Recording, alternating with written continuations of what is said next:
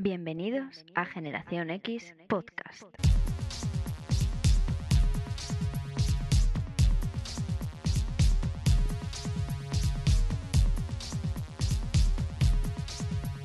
Programa número 10.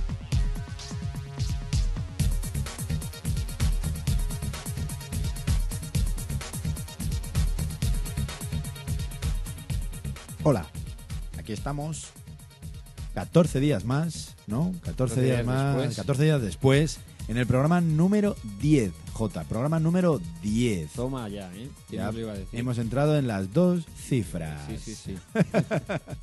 Bueno, y decir que es el programa previo a la Feria del Libro, Ujú. en el que haremos un. Bueno, o sea, que dentro de 14 días, que será el siguiente programa, lo haremos en la propia Feria del Libro. Un programa especial dedicado pues a todo el mundo del cómic, pero desde un en un entorno privilegiado como es el retiro. Eso es, así que va a ser estupendo y ya podemos ir dando la noticia de que tendremos invitado, Tendremos invitado, tendremos Invitado. podcaster invitado. podcaster invitado. Así que muy bien, estamos encantados y empezamos con, con el programa número 10, J.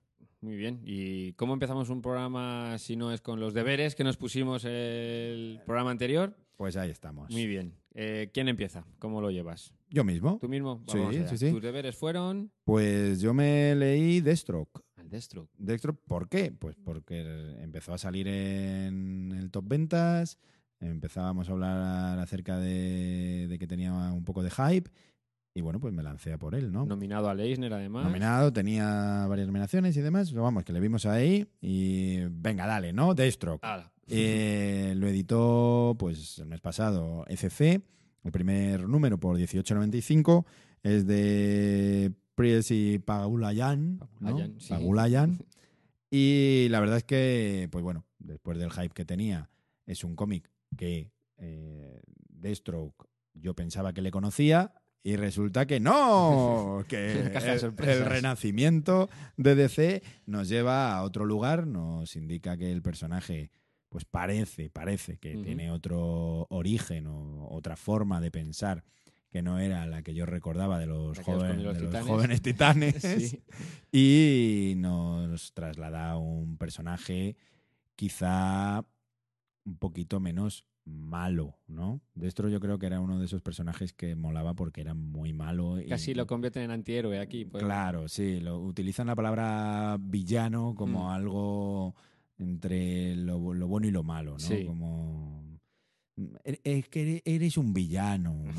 Pero, pero Estás- haces cosas buenas. Estás descarriado, sí. Tú tienes buena Exacto, ¿no? intención. Exacto. Pero, aparte, no vamos a hacer mucho spoiler, pero lo que sí diremos es que nos presentan pues un um, personaje preparado para matar, eh, mejorado para matar, y, y hasta el cómic número 4, eh, recordamos que esto es un tomo que aglutina 5 o 6 números, y hasta el número 4, pues realmente podría ser una colección de vértigo o, sí, de las últimas de vértigo. No, no asociada a lo que es un universo de Nada, para nada, o sea, una especie de, de militar venido a más que tiene una serie de misiones secretas con, con su entorno alrededor, mujer, hijos y demás. Pero claro, hay que recordar que es una serie de DC. ¿Y que- cómo no lo recuerdas? ¿Cómo hacemos que sea una serie de DC esto? Joder, porque esto mola, este comienzo que hemos puesto a Deathstroke, este renacimiento mola, pero, pero hay que recordar a la gente que esto es de DC. Así que, Batman. Batman. Ninu, Ninu aparece, ¿no? Exacto, no tarda mucho tiempo. En el número 4 aparece Batman y entonces ya nos dicen que sí, hombre, que sí, que esto es DC. Pues hay ¿no? alguna duda, ¿verdad? Claro, ¿hay alguna duda? No, pues ya está, DC en marcha. Y juegan un poco al gato y al ratón, haciéndonos ver que efectivamente el personaje de Deathstroke es un malo bueno, ¿no? Así de soy malo porque el mundo me ha hecho así, pero realmente solo, solo mato a los que se lo merecen, se lo merecen, ¿no? Un poco el Punisher. Sí. Y, y juegan al gato y al ratón Batman y Deathstroke durante un rato y nos dejan ahí con la intriga para el próximo Para tomo. Para el próximo tomo. Momento cliffhanger ahí. Sí, un poco de. Bueno, pues es como. mm, Deathstroke es más listo que Batman. Imposible. Eso no Batman es más listo que Deathstroke. Imposible. O- o no. Deathstroke es más listo que Batman. Sí, sí. Bueno, pues ahí estamos jugando un poco a, a ver, porque yo sé que vas a estar aquí porque, porque ya eh, voy dos pasos por delante tuyo. Bueno, así jugamos un ratito. Y la verdad es que tengo ganas de leerme el segundo por saber si eh, una vez que Batman se retire de, de la saga, ¿no? Y vuelva a la colección de Deathstroke, ¿dónde nos lleva? ¿Dónde nos lleva? Y cómo da- lo... Claro, me da la sensación de convertirse en una especie de Punisher y, y veremos, veremos si es así o, o Bueno, no. ya podemos adelantar un poquito por lo que conocemos de previews que habrá más cruces con el universo de Claro, sí, sí, sí. Sabemos que claro. no le van a dejar solo su serie. No, no, no, no, no. Se encargará el- los de DC de Sí, meterle el de resto de ir- personajes. ¿Tú qué te leíste, Jota? Pues yo me fui al manga, que llevaba una temporadilla un poco eh, alejado de él en cuanto al tema de deberes, y nos fuimos a por Atom The Beginning, publicado por Milky Way en un formato rústica, el, el que nos tiene acostumbrado, y que nos presenta una precuela del conocidísimo Astro Boy de, de- del dios del manga Tezuka. Tezuka. Eh, de hecho, la propia obra está supervisada por su hijo, por Makoto Tezuka y por Tezuka Productions. O sea, están metidos en todo el desarrollo y Bien. diseño de la obra para que no se aleje de la visión original que tenía, que tenía el autor. En este caso tenemos eh, tanto en dibujo como en guion a Tetsuro Kasahara y ayudado en las labores de guion eh, Masami Yuki. La obra, como comentamos, pues es una precuela. Eh, comenzamos en un Japón, en un proceso de reconstrucción tras eh, un suceso, comienzos del tomo 1, en un primer momento desconocido, que se conoce como el gran desastre. Nos deja todo hecho un cisco, como suelen suceder en este tipo de cosas, y en el proceso de reconstrucción la robótica es el campo que más, que más sube. ¿Por qué? Pues porque necesitamos gente que nos ayude a, a toda esta labor ingente y los robots pues son unos candidatos idóneos. Dentro de este entorno de robótica ascendente tenemos a unos jovencísimos profesores Tenma y Ochanomizu, conocidos por los fans de Astro Boy, y a un robot A106 que ya nos intuye, Nos pone en ya nos pone en situación. de lo que será este, este Astro Boy eh, futuro. Eh, las peculiaridades de nuestro robot es que tiene una programación que realmente le hacen, digamos, autónomo. Eh, es un- uno de los temas eh, centrales de la primera obra. Y esa programación, pues un poco que le empieza a definir esa personalidad, eh, digamos, bondadosa. Ahí dejamos un poquito el tema de la trama para que la gente pueda disfrutar de toda la... ¿Sabemos cuántos números van a ser? De momento lleva cinco publicados. El último publicado en abril 2017 en Japón. O sea que tenemos un poquito de, trabajo por delante. También tiene versión en anime.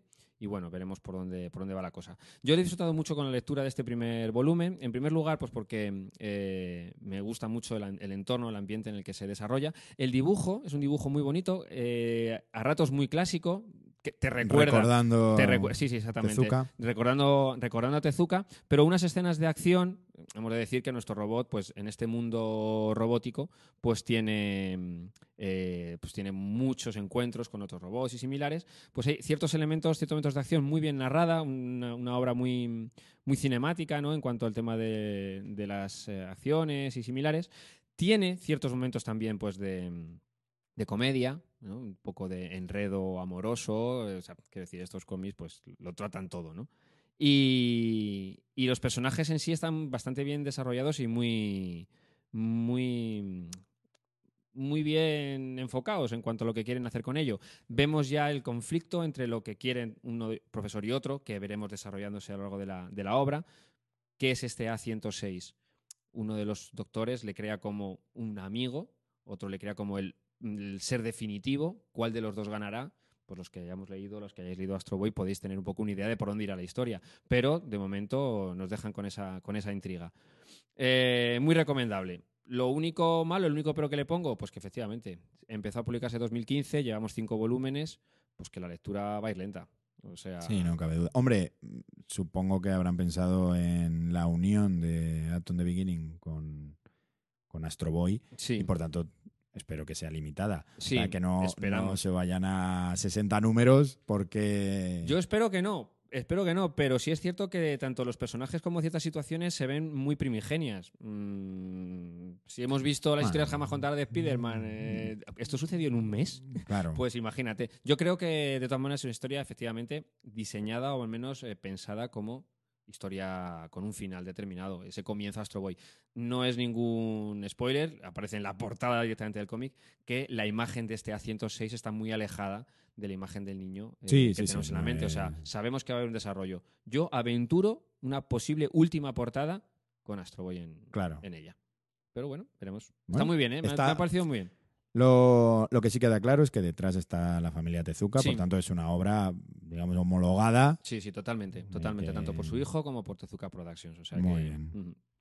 Muy recomendable. Y bueno, eh, Deberes, cumplidos una semana más. muy bien. Estamos que lo, estamos que lo Sí, sí, tiramos, la ¿eh? verdad es que está... Se hacen, estamos, se hacen bien, se hacen... estamos sólidos. Sí, sí, sí, estamos sí, sólidos. Se hacen con mucho gusto. Eso es. Bueno, em, después de la sección de los deberes, pasamos a otra sección muy querida por todos los oyentes, Correo. el correo, el correo de los oyentes. Esta cartas. vez, esta vez tenemos un correo. A mí este, sí, me encanta. A ver si se oye un poquito.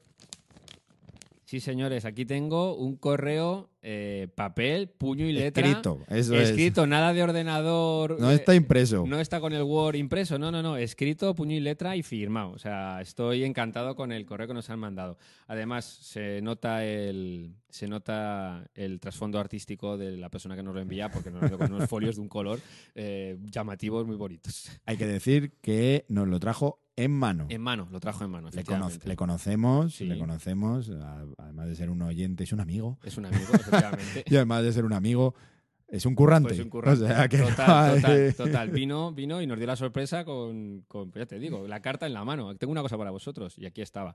Empiezo con un queridos amigos, que siempre, siempre es muy bonito. Llena de ilusión. Sí, efectivamente. bueno, eh, no hay sorpresa. Es un top 4. Es ese, ese top de cómics, referencias, lecturas que le han marcado. En este caso, más que la trayectoria, son cómics que en su momento supusieron un antes y un después de cómo veía los cómics. Y. ¿Quién es? Ah, bueno, es cierto es. Pasó a, pasó a identificarle. Es nuestro amigo Rasid, Muy de bien. aquí de, Ras. de aquí de, de aquí de Madrid. Un saludo, Ras. Un saludo. De aquí nos comenta, bueno, pues que por supuesto eh, el programa le ayuda mucho mientras trabaja eh, por la noche en sus proyectos de dibujo y similares. Y bueno, es cierto que, que nos gusta pues, que nos utilicen como, como fondo mientras se trabaja.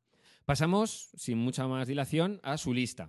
Dime. El primero de, de ellos, un imprescindible. La JLA de Giffen, de Mateis, Maguire, Hughes y compañía. No había salido, No ha salido. ¿no? No todavía recuerdo, no. recuerdo. Todavía no. Lo he, no- lo he visto en algún listado de estos de los de ta, ta, ta, y entre ellos, pero no Pero aparece. no estaba en los cuatro, ¿no? no aparece entre los cuatro. ¿Por qué le marca? Nos comenta nuestro amigo Ras. Pues es la primera colección de superhéroes que lee, en concreto la edición de 5. se, la prestó, se la prestó un amigo y dice que desde el primer número que le prestaron, su buen amigo David, pues no, no, pudo, no pudo soltarla.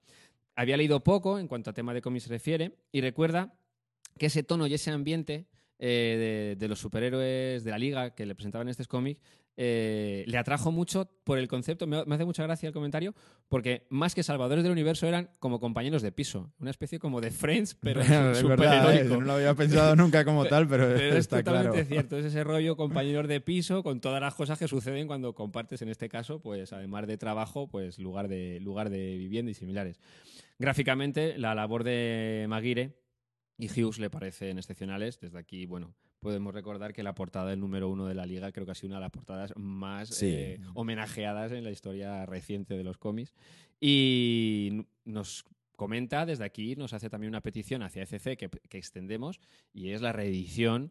de En este- un buen de este formato de este material. Exactamente. Hace uno o dos meses eh, recuerdo que en Preview se ofreció el omnibus de, Ah. de este producto. O sea que es muy posible que IFC no ande muy detrás eh, respecto a la Pueda pensar en ello. Efectivamente. Después de la JLA, pues pasamos a otro grupo, también superheroico, pero en este caso, ¡boom! Hiperexplosivo. Authority. Muy bien. Claro, eh, esto es eh, la noche y el día. ¿Dice se lo leyó en grapa o se lo leyó ya en tomo? Eh, a ver un segundito, pasamos por la carta por Bueno, acá. lo sabemos. Sí, sí, sí, sí, sí. Leyó en grapa. leyó en Muy grapa. bien. Nos comenta, claro, nos comenta lo siguiente. Dice que esta gente sí que salvaba el universo y además a lo grande. Bueno, Por, no lo especifica, pero por lo que comento un poquito más adelante, eh, se refiere principalmente a la etapa de Warren Ellis y eh, Brian Hitch. Bueno, imaginamos que la parte de Millar y Quiley, por supuesto, también le gustó, pero la referencia, por lo que nos La comenta, primera. es la primera, los primeros 12 números. Eh, simplemente dice que es el cómic más espectacular que había leído hasta el momento, que tiene un Hitch desatado eh, en este, en este cómic, con una grandeza visual, como bien nos comenta, que en Ultimates pues terminaría de, de explotar, ¿no? Efectivamente. Tuvo que ser grapa grapa porque nos comenta que consiguió mantener su expectación en cada uno de los 12 números Como que la nuestra. Así que efectivamente, eh, joder, yo me acuerdo que era llegar y decir, ha llegado ya. Por eso, vamos, ese día sonaban campanas. Hombre, ya te digo, era que, que se pare el mundo, hay que leérselo. Y ahí está, su, su Warren Ellis eh, Authority. La tercera obra, pasamos eh, a ese momento que tantos de nuestros eh, lectores, de tantos de nuestros oyentes, eh, han pasado. Casi ya vemos un patrón común a muchos de ellos. En este caso, para Ras, es Balas Perdidas, de David Lapham. Ah, mira. la primera colección indie, eh, o fuera de todo el universo superheroico al que estaba tan acostumbrado, que leyó y que le marcó ese tono que le dio Lapam a, a esta historia coral, estas historias cortas que se iban cruzando, contando eh, muchas, eh, muchas historias, aparentemente sin conexión, pero que todos mantenían ese... Sí, un estilo de novela negra moderna, Exactamente. donde casi todos los personajes pues tienen algo que decir o se van a cruzar entre ellos. Exacto. En, en España se editó en cuatro volúmenes, después de editarse en grapillas, eh, en cuatro volúmenes.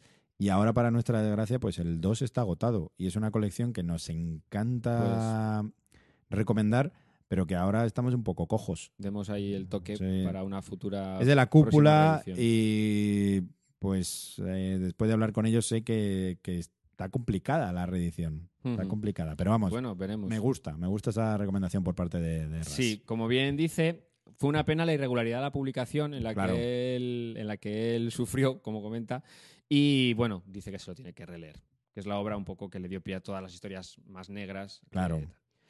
Y tras este momento, digamos, de rabia, porque es Mm. que tenemos de repente tu JLA, tu Tenant Authority, Balas Perdidas, bueno, una obra un poco más tranquila, más intimista. El gusto del cloro. Un Oye, ¿no- cómic... ¿Había salido Bastian es- Vives? Bastian tampoco? Vives sí, pero Gusto Ah, no. Y ahí co- coincido plenamente con él. Eh, dice que es uno de los cómics, como él dice, contemplativo, de los que hay que disfrutarse, dis- disfrutar sentado, relajado y observando. Dice que es un cómic que consigue eh, hacerle oler el cloro. Totalmente de la acuerdo, piscina. Totalmente de acuerdo. Y, y sí, la verdad es que para él es posiblemente la mejor obra de Vives. Hemos leído mucho suyo, quizá mejoró en ciertas cosas, pero yo creo que estoy, estoy un poco con él. Es un. Yo creo que es la- estamos... Es la primera obra Claro, que leímos de, de. Vives y nos sorprendió a todos porque aparte es una obra con muy poco diálogo, muy poco texto, donde los dibujos prevalecen mm, muchísimo, la narrativa es estupenda y efectivamente, cuando llevas cuatro y cinco páginas, empiezas a oler a cloro Totalmente. y dices, no, no me puedo creer que te está vas- pasando. Te vas a esas piscinas. Te vas a la piscina directamente. Totalmente. Sí, sí, tu- completamente de tu acuerdo. cerebro y tu idea está eh, es como si lo estuvieses leyendo en una piscina sí. y, eh, y es estupendo. Y de todas formas, la historia la en sí. No, no, en es una historia donde mm, te agarras emocionalmente a varios e puntos. incluso, incluso Sí. más de uno puede haberse sentido identificado. en algún Totalmente. momento, ¿eh? Sí, sí, sí. totalmente. Y estas son sus cuatro obras. Como siempre, pues nos dice que deja fuera grandes, grandes elementos como el universo ABC de Alan Moore. No puede. eh, No dice una, una en obra en concreto. concreto. Batman de Miller, toda la obra de G. Brad y El Mundo, dice con todo su pesar, de Jaime Hernández, que también es amplio. Que y nos parece que- genial. Efectivamente. Parece Nada, estupendo. amenaza con volver a escribir, aunque esta vez quizá con seudónimo. Pero bueno, si viene a entregar la carta en mano, creo Le que vamos a pillar, pillar. le vamos a pillar. Efectivamente. Pues muchísimas gracias, Ras, por esta carta que nos has enviado. Muy y bien. nada, eh, bueno, que nos has traído. Y nada, recordaros a todos que... Recordamos los cuatro. Sí, por supuesto. Eh, JLA de Giffen de Mateis, Authority de Ellis eh, Hitch, Balas Perdidas de David Lapham y El Gusto del Cloro de Bastien Vives. Muy bien.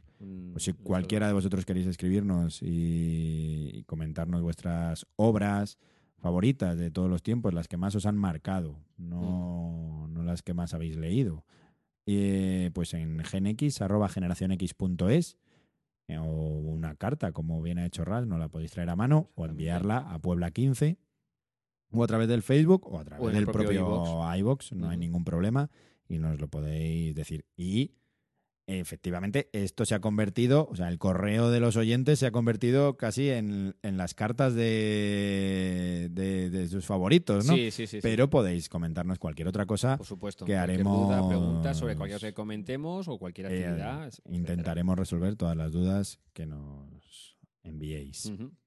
Y bueno, hasta aquí llegamos con el Terminamos correo con el de los y, y pasamos, pasamos- al top ventas.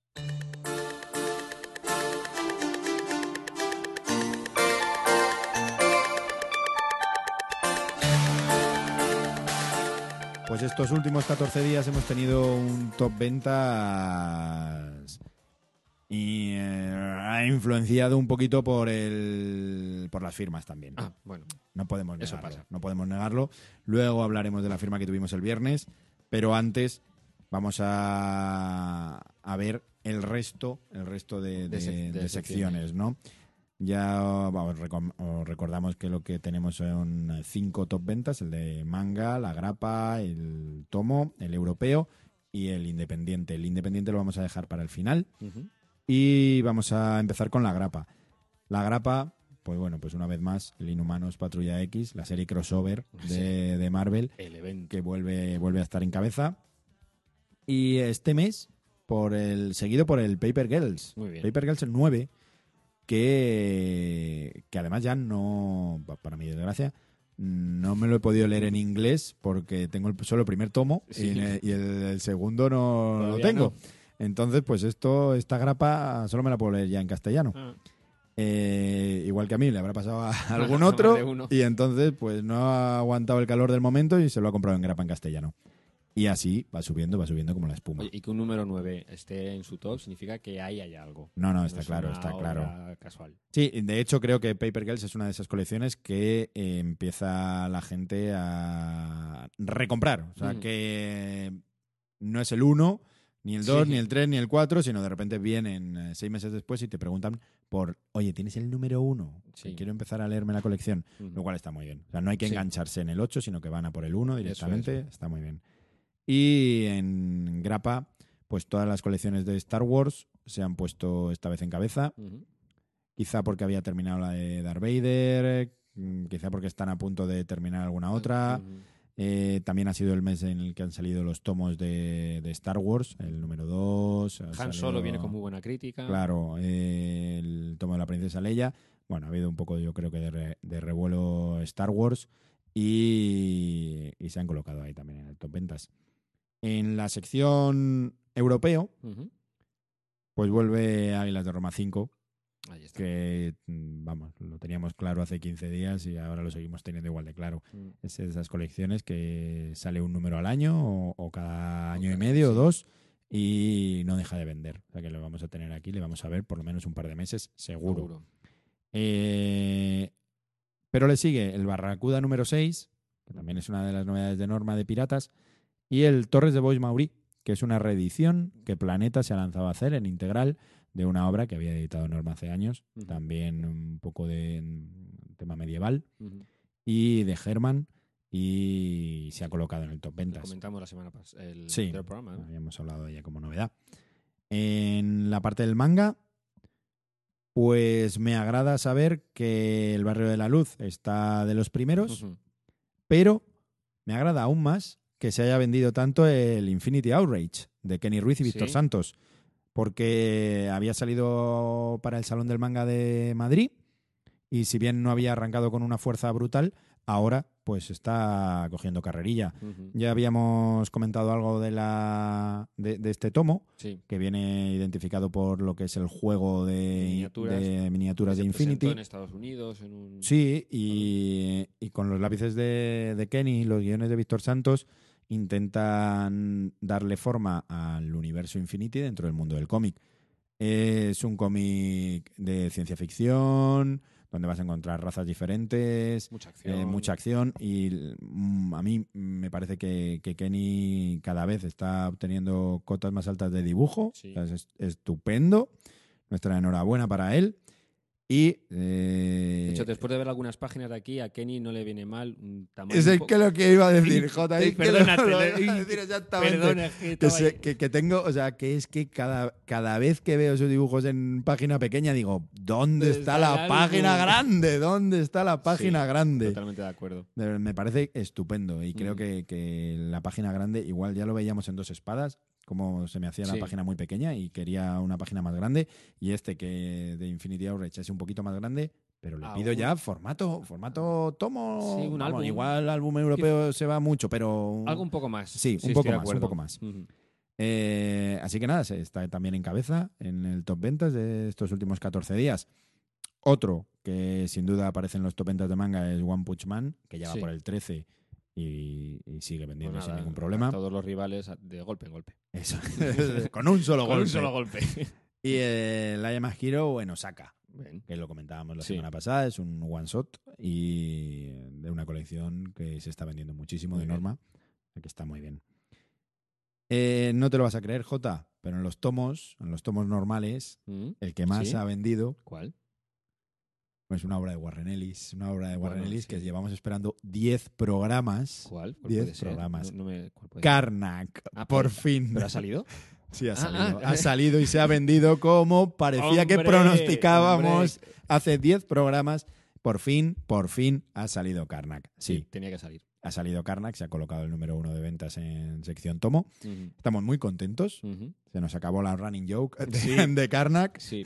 Pero bueno, en cualquier caso, eh, decir que Karnak eh, está muy bien, está vendiéndose estupendamente, pero el que ha ganado este mes es el cuarto mundo de Jack Kirby, que ha salido el número 2.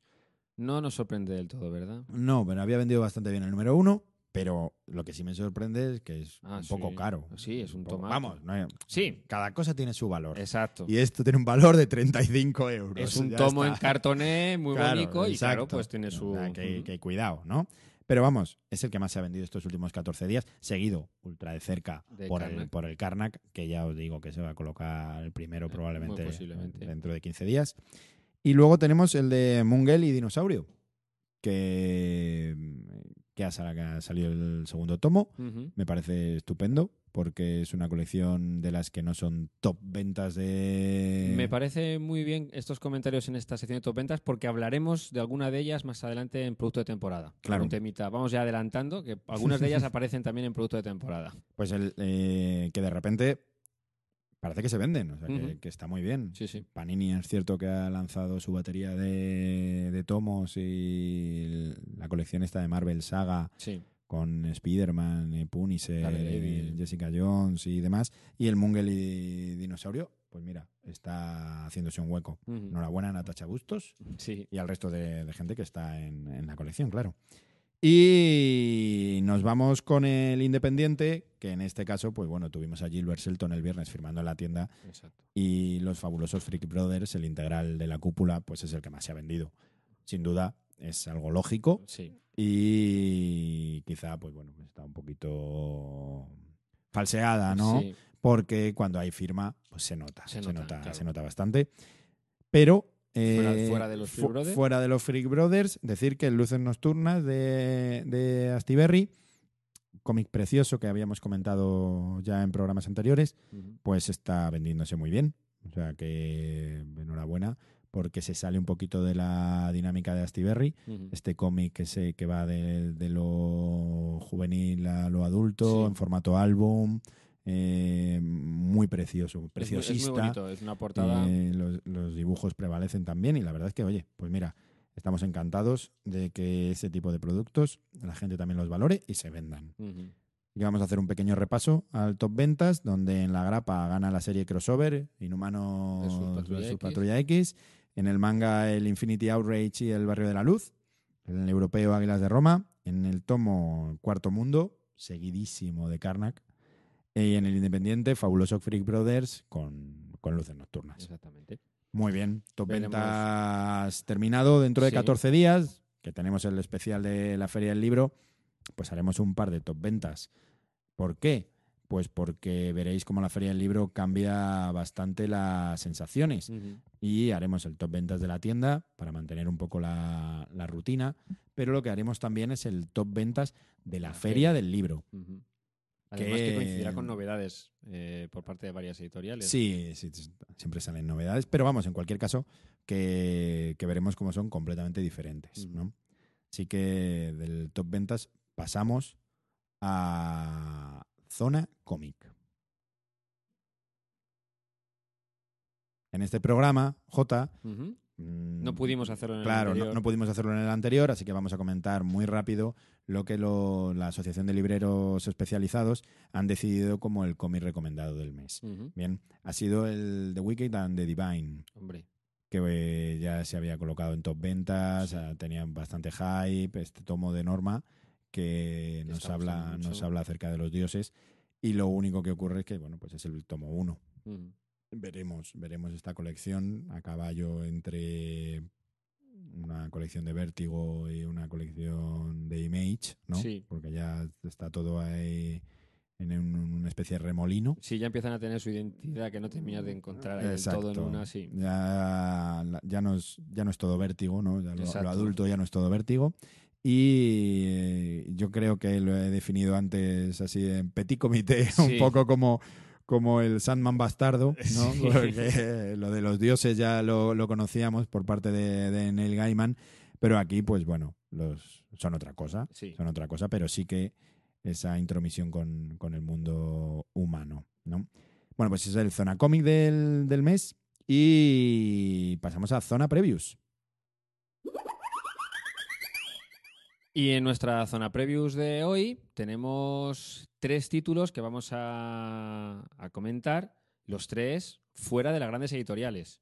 No es que no tengan nada que ofrecernos este, este mes DC, eh, Marvel y similares, sino que, bueno, las propuestas que, que nos hacen pues son un poco lo esperado dentro de los meses. No hay nada que nos haya sorprendido especialmente. Pero sí hay tres titulitos que, que nos han llamado la atención y de los que, como ya sabéis, eh, los que seguís nuestro podcast y en- más concretamente la zona la sección de zona previews, eh, pedimos a las editoriales que publiquen. Algunos de ellos lo hacemos un poco eh, sabiendo, haciendo mm, trampillas, sabemos que van a salir. Pero luego hay algunas otras que son un poco, ¿saldrán o no? Sí, Entonces, bueno, paso a, paso a comentar. El primer título nos viene de la editorial IDV y yo es de los que creo que van a salir. Aunque bueno, puede que no, ahí dependerá de los derechos, como, como siempre. yo aquí sí estoy de acuerdo Ah. contigo con los derechos. En fin. es el crossover, esos crossovers a los que IDV nos tiene acostumbrados y que últimamente le salen muy bien, entre Tortugas Ninja y Usagi Yojimbo. Boom. Boom, mola, ¿eh? La- está gracioso. Ojo, a cargo de Stan Sakai en Johnny Dibujo. Claro, yo creo que ahí es Ahí- donde viene el peso. Efectivamente, todo el peso viene en que el autor de Usagi Yojimbo eh, toma una historia en la cual las tortugas ninja viajan al pasado, esto nos puede recordar incluso alguna película, viajan al pasado a un Japón feudal en el que se encuentran con nuestro, nuestro conejo favorito dentro del mundo de los samuráis.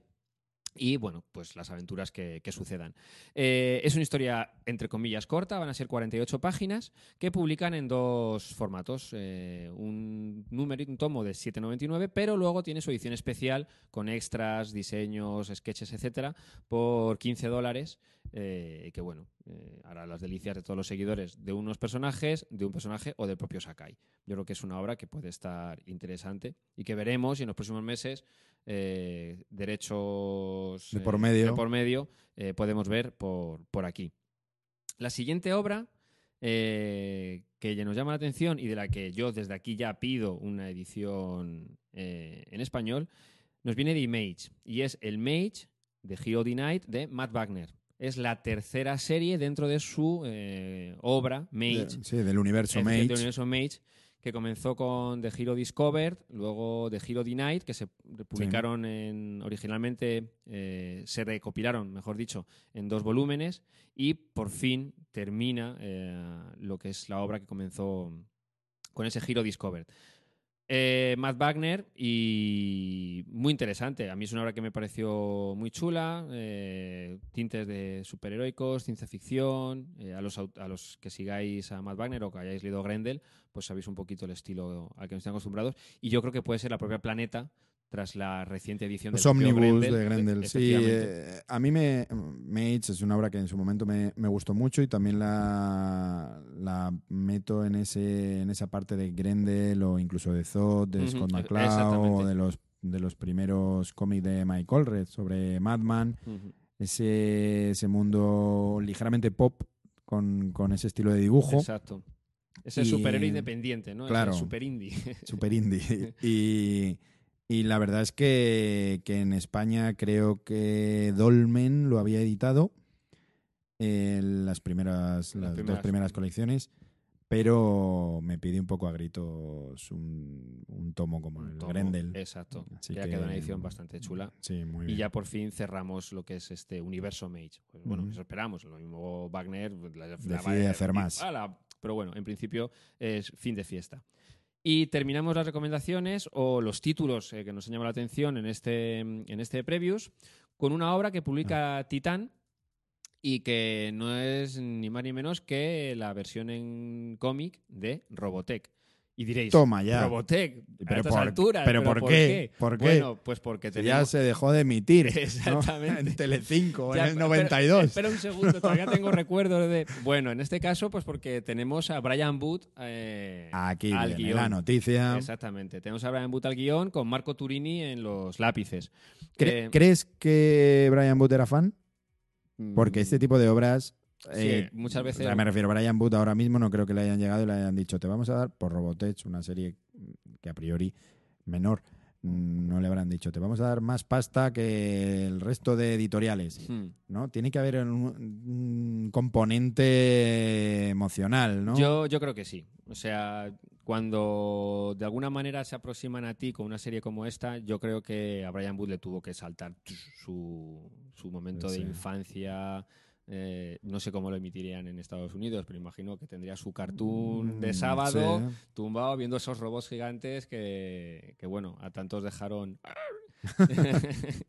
y, y, por supuesto, tiene que haber ahí un, un componente. Yo creo que tiene que haber un componente emocional que hace que la obra pueda interesarme ligera, ligeramente. Exactamente. A mí me hace mucha gracia porque yo creo que a veces estas obras eh, son un poco lo que siempre han deseado, ¿no? Jugar con, con sus juguetes, entre comillas, en este caso no va a ser con las maquetas, pero sí con esos personajes y con esas historias que se les ocurrieron o que se les ocurrían mientras las veían. Y ahora con todo ese bagaje de escritores eh, que tienen, pues por supuesto pueden hacer eh, cosas muy, muy interesantes. Yo creo que, por ejemplo, aquí podemos tener algo, no sé yo, eh, similar a lo que ha sucedido con el Archie de Mark Waid. Claro. Quiero posiblemente Mark Waid, bueno, aparte de su conocimiento enciclopédico de todo, pero leía a su Archie en su momento, y tal y pascual, y cuando le ofrecen, oye, vamos a relanzar todo esto. ¡Wow! Me gusta, lo leí y tengo mis ideas de cómo, Exacto. Tengo alguna idea. tengo alguna idea. Pues por aquí puede ir la, por aquí puede ir la cosa. Bueno, ese es el, ese es un poco el, no digamos recomendación, aún no ha salido. Bueno, por supuesto, lo saca con 2.000 millones de variantes de portada. Es uno de Bueno, elementos eso divertidos ya y ahí ya la, la- la otra de las peleas. Pero bueno, creo que puede ser una obra por lo menos divertida de leer, interesante. Las dos páginas de muestra que nos muestra que tenemos en el previews se ven bastante, bastante bonitas. eh, y bueno, pues ahí Brian Booth, al Brian Booth. guion. Marco Turini con los dibujos. Veremos qué tal. Hasta ahí llega nuestra zona previews. Un poco corto, quizá esta vez, pero yo creo que hemos dado en el clavo. Tres obras que merecen, merecen la pena. Y con zona previews terminado y sin dejar de, de lado el universo animado, pasamos al cómic del siglo XX.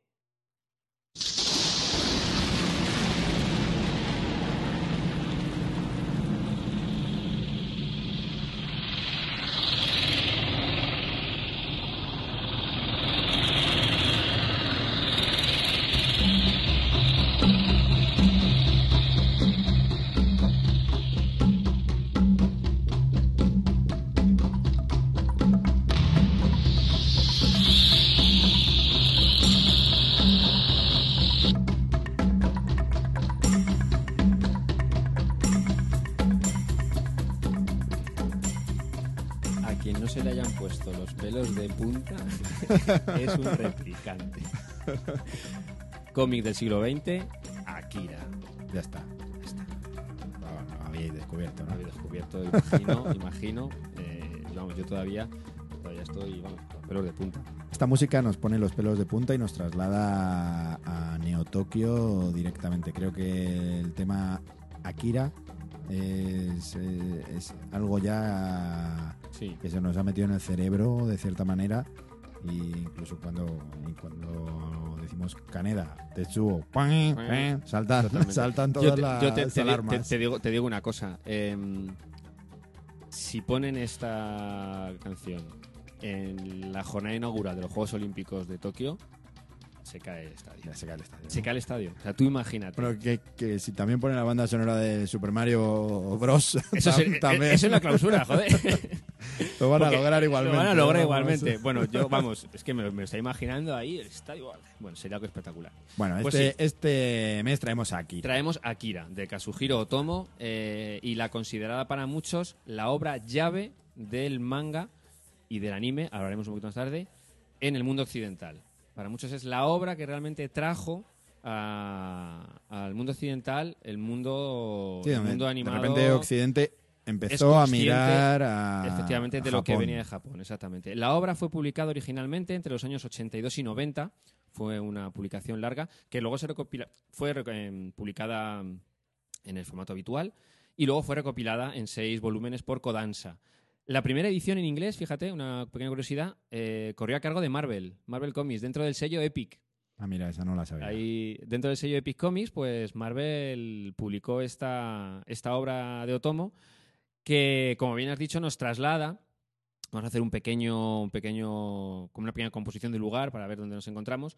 Nos traslada a ese Neo-Tokio, una megalópolis construida sobre las ruinas del antiguo Tokio en un año 2019, lo que era el futuro en aquel momento. Sí, bueno, ya. En dos añitos estamos ahí, parece. Claro, pero no veas Regreso al Futuro 2. No, efectivamente. pues en un, en un neo-Tokio construido en, sobre las ruinas de ese Tokio, que en el año 88, tras una guerra nuclear que destruye las grandes, eh, las grandes metrópolis, eh, s- nos presenta esa ciudad eh, completamente opresiva, eh, bajo un férreo control del gobierno, en un futuro deshumanizado, eh, muy propio del género de la obra que nos ocupa, que es eh, cyberpunk eh, puro y duro. Es una obra de ciencia ficción que nos traslada una imagen a la cabeza muy muy clara de, de esa cuando hablamos de la ciencia ficción japonesa, ¿no? de ese de ese cyberpunk. Es un poco una obra que definió completamente nuestra forma de ver otras obras a posteriori y que influiría mucho más adelante en cosas como Ghost in the Shell, eh, etcétera. Eh, como comentábamos, la, la historia comienza en ese Neo Tokio. Eh, nos traslada pues, a un mundo donde tenemos, por los personajes que, que nos, eh, que nos ocupan, esas guerras de bandas callejeras, ¿no? los, los cápsules con nuestro Kaneda que has comentado y Tetsuo, su pelea con, con los payasos, la- Motoristas. motoristas. y, y una historia que comienza, eh, que tiene desencadenante en un accidente en el que Tetsuo, del que acabamos de hablar, miembro de esta, de esta banda, eh, con un extraño niño, aquí aparecen las diferencias respecto al anime. Hoy vamos a hablar sobre todo del manga un poquito, eh, pero el anime, claro, fue más corto, las tramas las acortó también eh, sensiblemente y hay ciertas discrepancias respecto a una historia a la otra, aunque tenemos un guion común un poco, Sí. pero sí es cierto que hay ciertos elementos que desvarían. El desencadenante, pues también es uno de los cambios, ¿no? Un accidente que tiene Tetsuo con un niño con extraños, con una apariencia muy de viejo. Algo pasa en ese accidente. eh, el gobierno, tras lo que pasa, tras lo que sucede, secuestra a este Tetsuo y comienza a hacer experimentos con él. Que no son solo experimentos con él. Descubrimos que el gobierno lleva un cierto tiempo haciendo experimentos con gente con poderes psíquicos. Les da drogas y bueno. Pasan ver, cosas, Pasan cosas, telequinesis. Entonces, pues bueno, conspiraciones, rapto de niños. rapto de niños, efectivamente. La obra, eh, bueno, tiene muchísima acción. El dibujo de, de Otomo, Otomo. es simplemente espectacular. Es, es un auténtico derroche de, de detalle, de imaginación, de... Si antes hablábamos de que queríamos ver los dibujos de Kenny más grandes, Aquí los, aquí, Aquí- los vemos. Aquí los vemos más grandes. vemos. La obra puede encontrarse ahora mismo eh, publicada por Norma eh, Editorial en los seis volúmenes, en una edición en color. Hemos de decir que también ha estado publicada. Porque es un formato, no es el formato tomo Eso es. estándar que, que conocemos de, de todas las colecciones manga. Es- Es, Exactamente. un formato Es un formato Álbum. gra- grande, sí, sí, es álbum. Eh, y bueno, hay una edición, como comentaba, también blanco y negro. Eh, que a, mí, a mi entender, quizá mejor a la hora de disfrutar un poquito del detalle del dibujo. Es- Esto es- hay que decidirse ahora mismo. Blanco y negro, Akira blanco y negro o Akira color. Yo, Yo aquí era blanco y negro. también, J. Vale, pues choca. chocamos. Muy bien. Madre mía. Para quien nos pide que haya más discusión, pues lo sentimos. En esto estamos completamente de acuerdo. Sí, aquí. eh, Akira, Akira blanco y negro. Además, creo que se disfruta mejor. A mí me parece espectacular en blanco Eh, y negro. Exactamente. Y, y he perdido el hilo. Si es que cuando empiezo a hablar de Akira se me va la cabeza. a- yo que, es que me voy a las páginas, estoy viendo ahora mismo el final del tomo 3 y es que en serio, estoy a joder. Pues comentábamos, eh, Kaneda, Tetsuo, bandas callejeras, eh, conspiraciones y ya vemos cómo eh, varios de los intereses de Otomo que habíamos visto en obras previas, si bien es cierto que está la obra que le catapulta, Otomo ya tiene un cierto recorrido, cierto, un cierto bagaje de obras de respecto al tema como de personajes con superpoderes y tal, aquí quedan como muy de lado, ¿de acuerdo? Eh, hemos de decir que en esta sociedad eh, oprimida existe lo que se llama el mito Akira, de donde viene el nombre de Akira, ¿no? El mito de un niño que en un momento liberará a la humanidad, un niño con poderes, etcétera, ¿no? Algo pasa, ¿no? Con este Akira y con otros niños que el gobierno ha, tenido en su poder, pero no son los protagonistas de la historia. Están ahí, son muy importantes, pero aquí el protagonismo total es este Kaneda, las relaciones con Tetsuo, eh, un Tetsuo que luego se va convirtiendo en. o que, va des- o que va sacando a la luz algo que siempre estuvo, ¿no? ese complejo de inferioridad que ocurre cuando puedes darle la vuelta. Eh, nos empieza a presentar una serie de temas, eh, la opresión, temas políticos, que son un poco los que permean toda la obra y le dan ese aspecto pesimista, ¿no? Eh, de alguna manera, con todo el, con todo la acción que tiene, etcétera, pero Tomo explora otros, otros temas con una- de una manera magistral, creo yo. Nunca pierdes de vista eh, la obra de ficción, pero siempre te van quedando esos pozos de la literatura cyberpunk que en este caso lo adapta perfectamente en, en las viñetas ¿no? de, de su obra.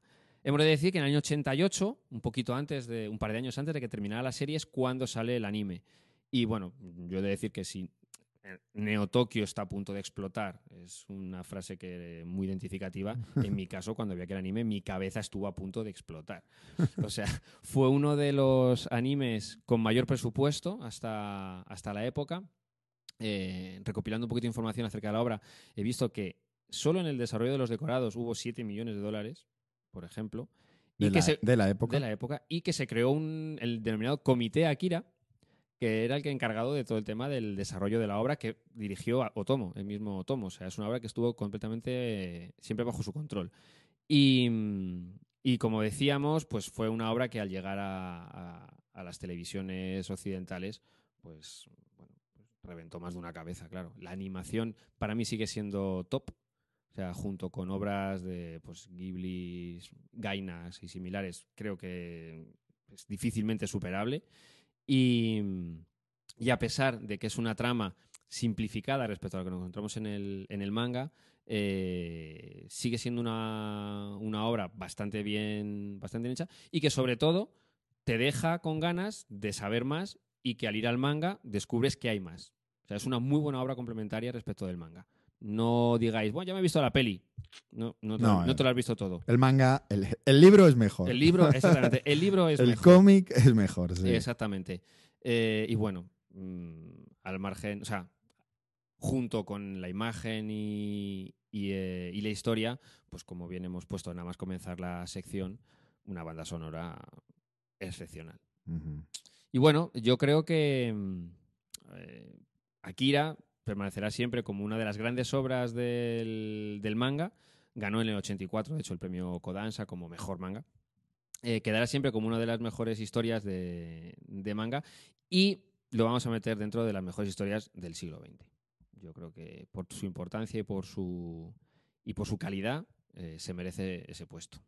Sí, yo me quedo con la idea de, de que es la obra llave para que en Occidente girásemos un poco la cabeza y nos empezásemos a dar cuenta de que en Japón había muchísimo recorrido histórico de obras espectaculares que ni nos habían llegado ni queríamos conocer, que eso es un poco el, el problema real. Y que a partir de Akira empezamos a rebuscar qué es todo lo que hay en Japón Exacto. de cómic y, y- y lo leíamos con Comentamos, muchísimas ganas. comentamos que si el impacto por aquí en España pues fue muy grande, en Francia fue eh, espectacular. O sea, el propio Moebius eh, comentaba que Akira era una de sus obras. Claro, si tú tienes a un señor como Moebius diciendo eso, mm, es que cualquier persona que hubiera pasado la vista por encima, desdeñando la obra como manga, es lo que nos viene, pues claro, se fija. Y cuando se fija, abre la, abre la portada y ve lo que hay ahí dentro, No, no, está, está claro que dijo, ostras, aquí, aquí hay calidad. aquí hay calidad. Así que bueno, hasta aquí llegamos con nuestro cómic del siglo XX, Akira. Pues estupendo. Me parece un cómic del siglo XX perfecto. Que de hecho mm, quiero que se edite en blanco y negro otra vez. Otra vez, ¿verdad? Solo está editado en color por parte de Norma, pero el blanco y negro de verdad que, que merece muchísimo la pena. Y que puede, a ver si se edita A pronto. ver, sí. Terminamos con el cómic del siglo XX y pasamos al producto de temporada.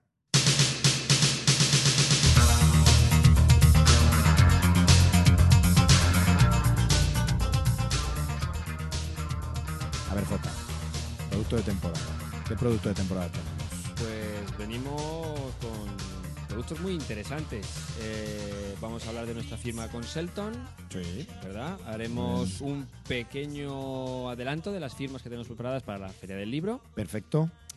Vamos a hacer un pequeño apunte sobre Adam Hughes y sus firmas en, los, en las convenciones, salones. en los salones. Me encanta. Y luego yo creo que vamos a detenernos un poquito más con algunas noticias un poco preocupantes, rumores que han ido llegando últimamente acerca de Marvel y una cancelación masiva de títulos. Muy bien. Pues oye, con, esa, eh, con esas ganas nos quedamos y nos vamos con la firma de Selton del viernes. ¿Qué tal estuvo?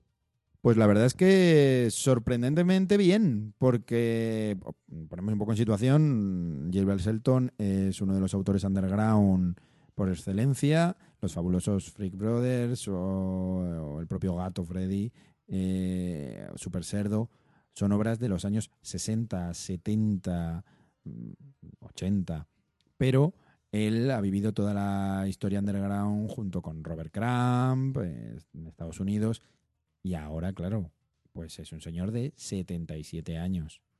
Con 77 años, pues estamos encantados de que venga y nos dé una charla y además nos firme todos los cómics. Pero realmente no sabíamos si iba a tener energía para estar tanto tiempo o no. Y la verdad es que demostró que tiene energía, saque, ganas.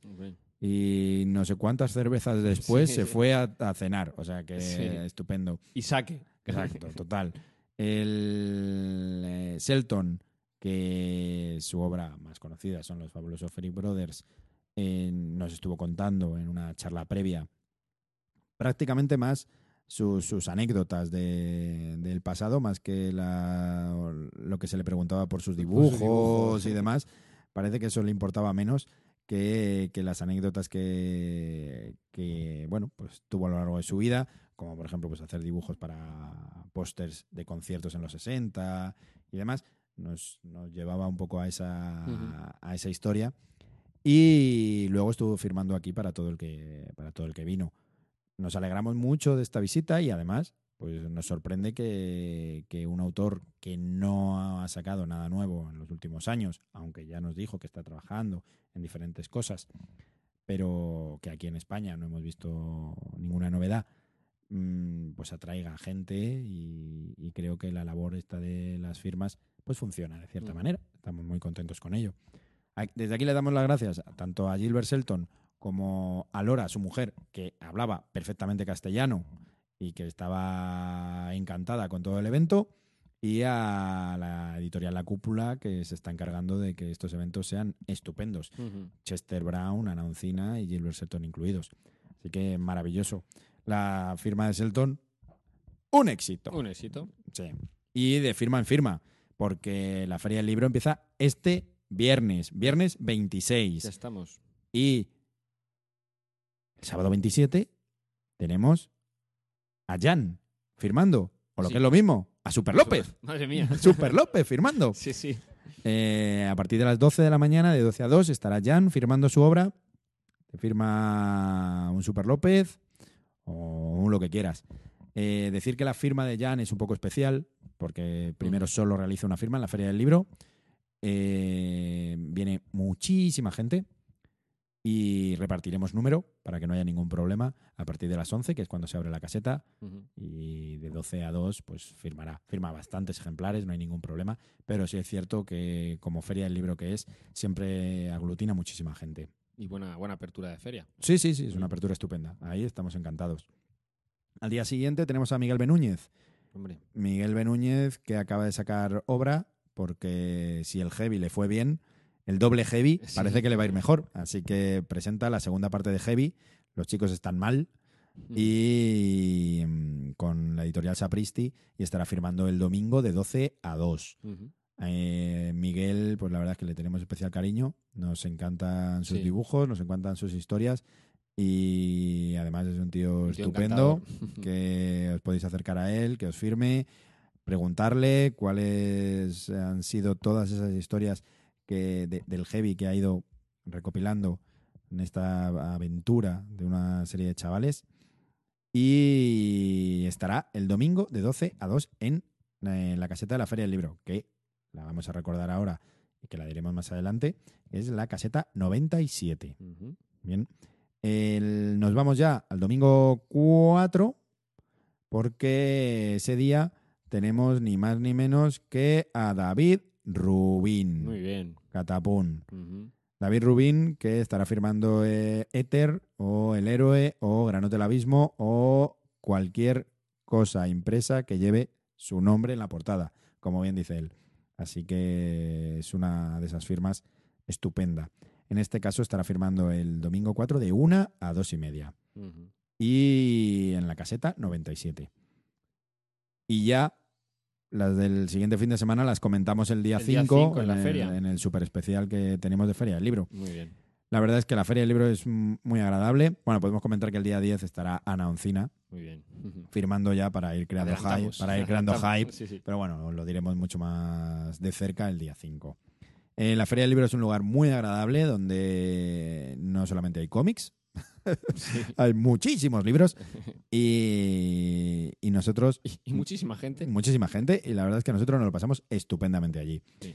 Eh, estas son las tres primeras firmas del primer fin de semana, del 27 y el 28, que son Jan, Miguel Benúñez y David Rubín. Así que caseta 97, ya lo sabéis. Y ahora, Jota, coméntanos un poquito qué es lo que le pica a Dan Hughes por- para cambiar su protocolo de, de firmas y commissions. Pues fíjate, yo estaba el otro día tranquilamente navegando por mi internet y me llegó un mensaje de Adam Hughes, bueno, a mí y a todos los que le seguimos en Facebook, donde me comentaba, pues eh, nada, que va a hacer algunos cambios al respecto a cómo hasta ahora ha estado gestionando el tema de sus firmas y comisiones y similares. Un poco, eh, bueno, lo que hace Dan Hughes no lo comentamos específicamente porque sea él, eh, muchos autores están haciendo algo similar, sino un poco porque obedece a un fenómeno que sí que está pasando, ¿no? Y es que si muchos de nosotros o muchos de vosotros, eh, cuando acudís a cuando acudís a, mm, a un salón a ver a vuestro autor favorito, para que os firme pues una obra que os parezca emblemática o que os haga un pequeño sketch, pues pensamos, yo al menos, que te lo llevas a casa con toda la ilusión de tener esa obra. Pero mucha gente, o se hace al menos, no lo hace con la ilusión de la obra, sino por cuánto lo va a poder vender luego en eBay. Y Adam Hughes, de alguna manera, ha decidido que, bueno, que le parece correcto, pero que, que ¿por qué no se lo lleva él? claro, que quiere una parte más. Una si parte el de- negocio, si el negocio es ese, él quiere más dinero. Exactamente. Entonces, pues bueno, en la siguiente Megacon, eh, a los dibujos estándar que ya ten- nos tienen acostumbrados, si tenéis por ahí suelto, yo creo que merece la pena. Lo que os sobre en un Lo bolsillo. que sobra en un bolsillo. De los medio cuerpo de 400 dólares o a los de cuerpo entero de, de 1000 dólares, pues tenía los head sketches. Los head sketches, pues bueno, el- los ha estado cobrando siempre a 40, a 40 dólares. Y ahora lo que va a suceder es que, bueno, eh, primero, ha metido unos cuantos cambios, ¿no? Nada de blank covers. Los famosos c- cómics estos con la portada en blanco ha decidido Que que no ahí, los hace. ahí no se va a hacer. En parte porque el papel, la, el- la, la portada, el satinado, no es el que él le gusta a la hora de dibujar. Y en segundo lugar porque serían números excesivamente exclusivos a la hora de, de- de venderlos, ¿no? Entonces ha decidido que no quiere, no quiere entrar por ahí. Al hilo, de nuevo, de la firma, eh, Adam Hughes siempre te firma tus cinco primeros cómics gratis y cinco dólares a partir del siguiente. Pues bueno, había ciertas mm, compañías, ciertos grupos que conseguían la firma eh, para luego la reventa. Se está planteando, esto no es 100% seguro, está planteando el tema de la personalización de la firma. Ponerle el nombrecito. Ponerle el nombre. Dedicado a para, para, para. Yo te voy a poner el nombre aquí y arreglado. Efe- efectivamente. Y nos quitamos las posibles eh, que, pueda, que pueda haber. También decimos que para, este, para esta MegaCon se ha hecho un partnership con la gente de CGC, los que te hacen el grading de los cómics eh, y tal. Y pues va a haber como dos, eh, dos baremos, ¿no? Los cómics que estén firmados con witness, con testigo, o sea, los CGC están delante viendo cómo se hace la firma y toda la historia Con notario. con notario, efectivamente, pues duplican su precio, 10 dólares. Eh, los otros pasarán a 5. Y con los sketches pasa lo mismo. El head sketch, pues serán 40 dólares, pero si quieres que haya un CGC delante con todo el tema de grading y tal, pues valen 80. Entonces, pues bueno, eh, ha decidido, entre comillas, un poco profesionalizar quizá un cierto elemento Sí, que si que había quieres, ahí. que si quieres que. Si, si tú lo vas a vender y yo no puedo parar esa situación de ninguna Mm. manera, por lo menos voy a cobrar más. Sí, sí, sí. Hay que decir que estamos hablando de Adam Hughes que cuando informa a la gente de que va a ir a un festival y decide que va a hacer pues 40 sketches o, o 40 dibujos durante todo el festival, 3, 4 días o lo que sea, eh, a las dos horas Tiene la lista ya llena. tiene la lista llena. Sí, o sí, sea que sí. no estamos hablando de, de un autor que se siente allí y esté esperando que la gente venga, sino que cuando él llega ya sabe perfectamente cuántos dibujos va a hacer Sí. y todo. Entonces es como ir a tener ir a un concierto con entradas agotadas en Sí. toda la gira. Sí, O sí, sea, sí. De hecho, es- saca la lista, saca la lista y, Claro. y nada, pues ya te digo, al- al- en cuestión de horas pone el todo. Por tanto, por tanto eh, el, el precio está claro que la gente lo paga Sí, sí, sí, sí. y si lo pusiese 100 dólares más Pues, caro, también lo pagaría. Por eso lo que queremos decir un poco es que todos los planteamientos que él realiza pues no son banales, No, no, no. porque sencillamente podría decir, eh, pues vamos a tirar, pon 300, súbelo 300 dólares todo, no. Sí. a ver hasta dónde llegamos, donde ¿no? llegamos, exactamente. Pero no, él eh, lo que quiere plantear es pues, un poco una lucha contra el tema de la venta de productos firmados que, que nadie puede na- nadie puede controlar porque tú ves a un autor y, un au- y le llevas tu cómic y el autor está encantado por supuesto de firmarte el cómic. Claro mm, pero pero se queda un poco con la sensación de te estoy firmando el cómic porque te gusta mi trabajo o porque lo vas a poner en eBay mañana a 20 dólares Y además es un, es un fenómeno muy conocido allí eh, y que incluso a veces han incluido dentro de los propios cómics. Me, me acuerdo de una, de una famosa viñeta en Los Cuatro Fantásticos en la que, en la que eh, la mujer invisible está firmando autógrafos. Y entonces uno llegan y le dice, ¿se lo dedico para alguien o directamente para eBay? Claro. O sea, él está, ¿no? Es un fenómeno Sí, que existe. existe. que está asumido Solo hay que meterse en eBay y verlo, como efectivamente. efectivamente hay muchísimos cómics firmados. es muy recomendable seguir a la página de Hughes, pone muchos sketches, eh, dibujos, por supuesto las apariciones que hace en ciertas, en convenciones. ciertas convenciones y tal, y también de vez en cuando eh, los avisos que él mismo hace eh, acerca de falsificaciones de su trabajo. O sea, las cosas como son, la firma de es que sea la más difícil de, de hacer, y en alguna ocasión pues aparecen en esto, eBay o canales similares supuestos sketches eh, que él rápidamente identifica como que no es suyo. Eh, Bayers Sí, Beware, cuando, ¿no? cuando, cuando detrás de, de ese tipo de, de dibujos hay una industria ya lucrándose, pues hay, hay que tener control. Y creo que en este caso Adam Hughes por lo menos levanta la liebre un poco Sí. e, e informa a los compradores, sí. a los compradores que ya pueden ser de todo tipo, o sea, eh, aficionados, eh, coleccionistas, eh, galeristas, porque recordamos que a- a- a- ahora mismo el cómic mm, ya está instaurado dentro de los museos. Totalmente. Ahí hay exposiciones, hay Ujú. demás, y hay gente que bueno, que, que se está haciendo con una gran colección de originales o de sketch o de lo que sea para pues galerías o incluso algún tipo de museo. O sea que bueno, que esta industria existe. Sí, sí, sí, ahí está. que él lo plantee, bueno, pues nos hace pensar. Un poco de cómo se está moviendo el, el- el tema. Exactamente. Y del dinero que se puede llegar a que se mover. mover, efectivamente. Y bueno, esto es un poco el comentario al respecto de Hughes. Pues todo el que quiera y pueda en la Megacon este fin de semana, del 25 al 28. Ahí estará. y finiquitamos producto de temporada con. Con una noticia que nos ha caído un poco como Sí, es- una jarra de agua fría. Estos días, buscando Comic Book Resource, Bleeding Cool, en varias de las webs, pues salía un poco. El propio Facebook también nos llegaba. Que había aluvión de cancelaciones en Marvel. Hasta 30 títulos posibles. Eh, rápidamente, bueno, ha salido un poco el desmentido. No, no, no se cancelan, se, est- se está estudiando, tal. Bueno, ¿qué pasa, no? Eh, ponemos un pequeño antecedente respecto a qué puede suceder con estas cancelaciones y es que a principios de año pues hubo una reunión entre David Gabriel y Axel Alonso con varios representantes de librerías, tiendas de Me, cómics. me parece muy, muy buena idea, muy buena idea, ¿no? La reunión de editoriales, una editorial, por supuesto, como Marvel, con una. con, vamos, con las librerías, con las librerías especializadas final- estadounidenses. Exactamente, el que es la gente que a pie de calle está vendiendo el producto, ¿no? que es la que tiene el feedback de primera mano. Eh, el motivo de esta reunión era la búsqueda un poco de las causas de la bajada de ventas bastante pronunciada que había sucedido con los títulos de Marvel a partir de octubre. ¿no? Desde octubre para adelante muchos de los títulos se habían bajado. Y aunque la idea de la reunión fue bastante buena, creo yo, buscar un poco el origen, eh, la fuente de esa bajada de ventas, las conclusiones que sacaron dejaron a la gente un poco, poco torcida.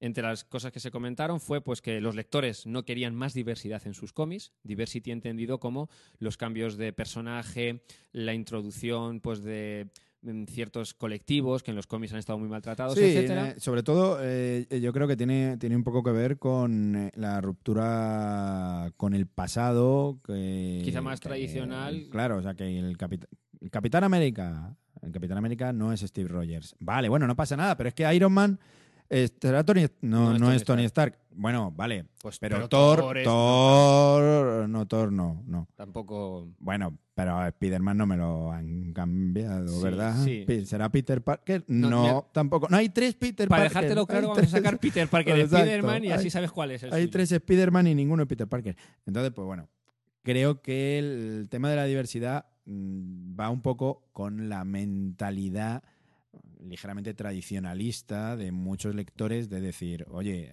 quiero que, que, Peter Parker sea Spider-Man. Si yo- luego me quieres sacar otra colección, me la sacas. Pero, pero que... Pero... Yo, yo muchas veces, yo muchas veces he, mm, he equiparado, eh, como lector y comprador de grapa que soy, eh, mi compra de la grapa mensual un poco como el café de todas las mañanas, ¿no? Como, pues, es, como esa ración de cafeína que todas las mañanas me haces. Y tú imagínate que un día me cambian el café por eco. Hombre, Claro. pues está rico, pero no es mi café. Me- mira, me pones un eco, pero me pones mi café, ¿vale? ¿vale? Me O un colacao, sí, me encanta el colacao, pero no es mi café. Yo quiero ver, pues yo creo que ha sucedido un poquito eso con mucho lector, ¿no? Que es como la bus ese esa familiaridad pues no existe. Pero no era la única razón, ojito, ¿eh? No, no, no, sacaron muchas conclusiones. Que si los autores se van a Image, que bueno, puede ser. Ahí hubo un poco Pero de, si eso- de polémica. Pero si eso pasa, habrá que, habrá que ver por qué. La tardanza de estos mismos autores en los mega crossovers a la hora de entregar los materiales. Bueno, aquí los autores tendrán que un poco que ser los que nos Bueno, ahí, la- ahí hay una polémica que nosotros ya no somos capaces de saber si Claro. la, la propia editorial es culpable o Exacto, el autor es culpable o quién es. la fatiga de eventos, eh, o sea, la fatiga, mejor dicho, que los eventos han ido produciendo en los, en los lectores, es una cosa que también hemos comentado aquí, ¿no? Es La serie crossover. Otro, otro, otro más, exactamente. Y he dejado el mejor para el final. DC Comics tiene la culpa de que vendamos menos. Ah, o sea, eso es una de las. Sí. Uh, Esa es buena, ¿eh? Están nerviosos. Es, es como, es como "Ja, vendemos menos porque DC vende más. Joder, ¿qué quieres que hagan? O sea, venden no, cómics. claro, o sea, no venden más, venden lo mismo, pero Claro, vosotros vendéis menos. Exacto. Bueno, pues fueron un poco esas eh, conclusiones que sacaron ¿no? en aquella reunión que, que efectivamente era muestra de que algo estaba pasando, ¿no? que algo tiene nerviosa a Marvel. Si bien no es cierto que no van a cancelar todas las series que se han comentado, pero parece que algo suena. ¿no? Generalmente, eh, ponemos situación, en abril Marvel saca 90 títulos. O sea, si hablamos de 30 series canceladas, es un tercio de la publicación, eso es muchísimo. A mí ya 60 ya me siguen pareciendo una una barbaridad. burrada. Sí, y hablando de números dobles y similares, o sea, estamos hablando un poco de todo lo que. De todo, cuando sacas previews, cuentas 1, 2, 3, 4, a noventa y tantos. Generalmente parece que la marca de cancelación, o sea, el número, suele estar en torno a los 18.000. Y el tema es que por debajo de las 18.000 están esos 30, esos 30 títulos. Aunque no hay nada confirmado, repito, o al menos eh, bajo mi conocimiento a día de hoy, eh, lo que sí que es cierto es que en los solicis de julio ya tenemos varias series que no aparecen. Esto ha ido pasando en los meses pasados, pero ya en el de julio hay varias series que no aparecen. Entre ellas Patsy Walker, que hemos tenido aquí recopilado en un tomo por parte de Panini hace muy poquito. Star-Lord, Power Man y Iron Fist, también. eh, en otro novedad. tomo. Y Thunderbolts, o sea, uno de los, una de las cabeceras que siempre ha tenido eh, un, cierto las- nombre, ¿no? Digamos que Thunderbolt, por ejemplo, es un muy buen ejemplo de, de colección no tradicional. Exactamente. Es una colección que no es de las clásicas, que es de los últimos años, hace Ujú. 20 probablemente, pero que es de las, de las últimas y que había funcionado. Exacto. Y estaba funcionando. Pues ahí la tenemos, debajo del 18, y no sale en julio.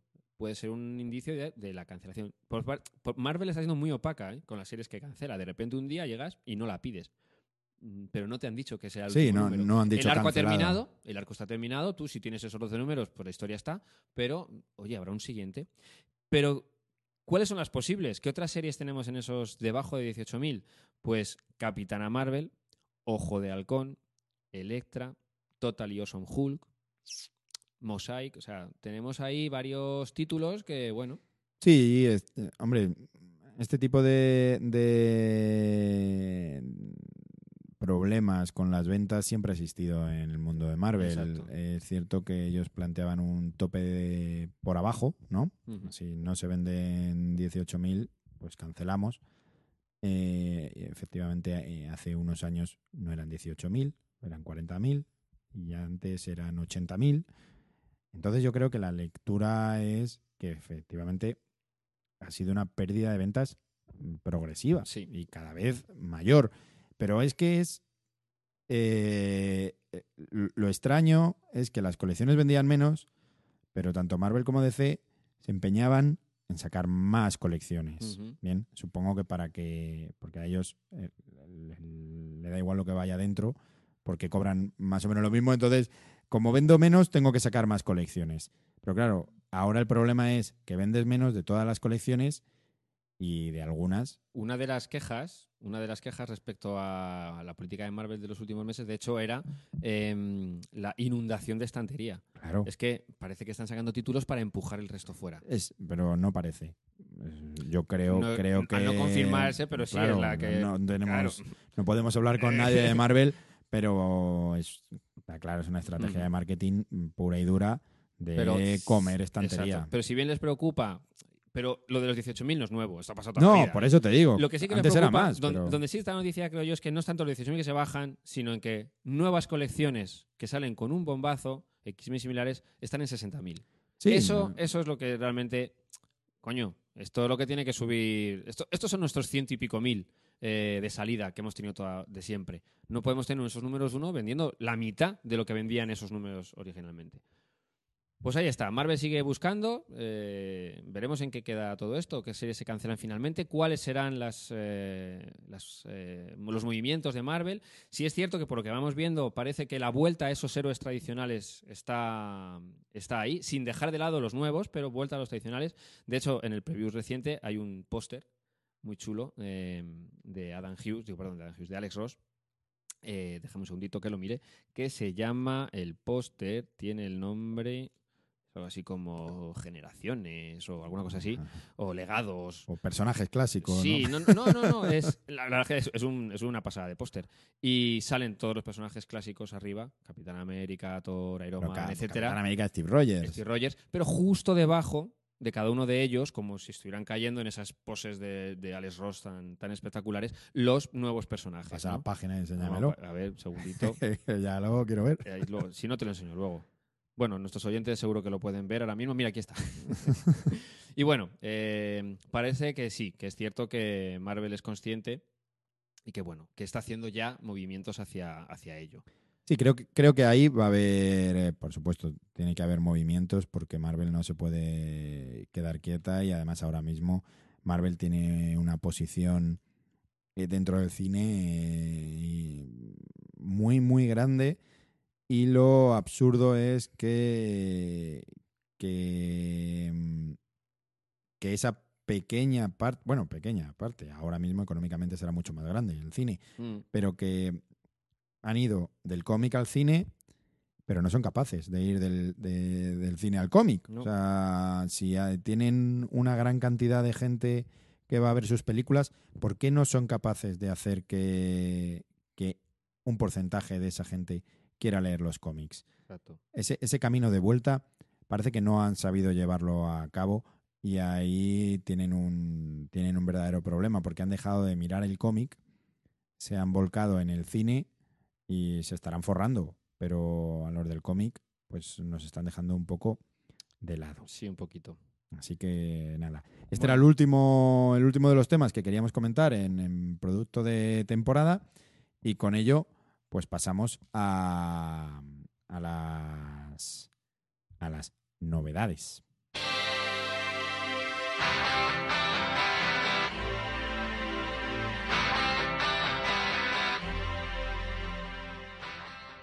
Y hacemos un repaso rápido a las novedades más destacadas que podemos encontrar ya en las estanterías por parte de las editoriales españolas.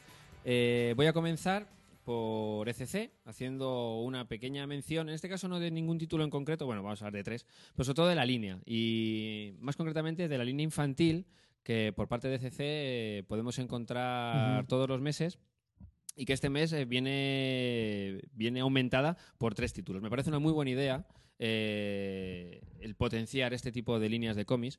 Mm, No son ni uno ni dos los padres que vienen a la tienda a buscar pues, sus cómics mensuales desde el cómic superhéroico toda la vida al, al Sí, eh, cómic europeo y- y, y- que te pregunta, ¿no? Y es cierto que a- había mm, Panini había hecho algún intento, pero lo eran con tomos, con Algo con- menos regular, y efectivamente. además con 15 euros.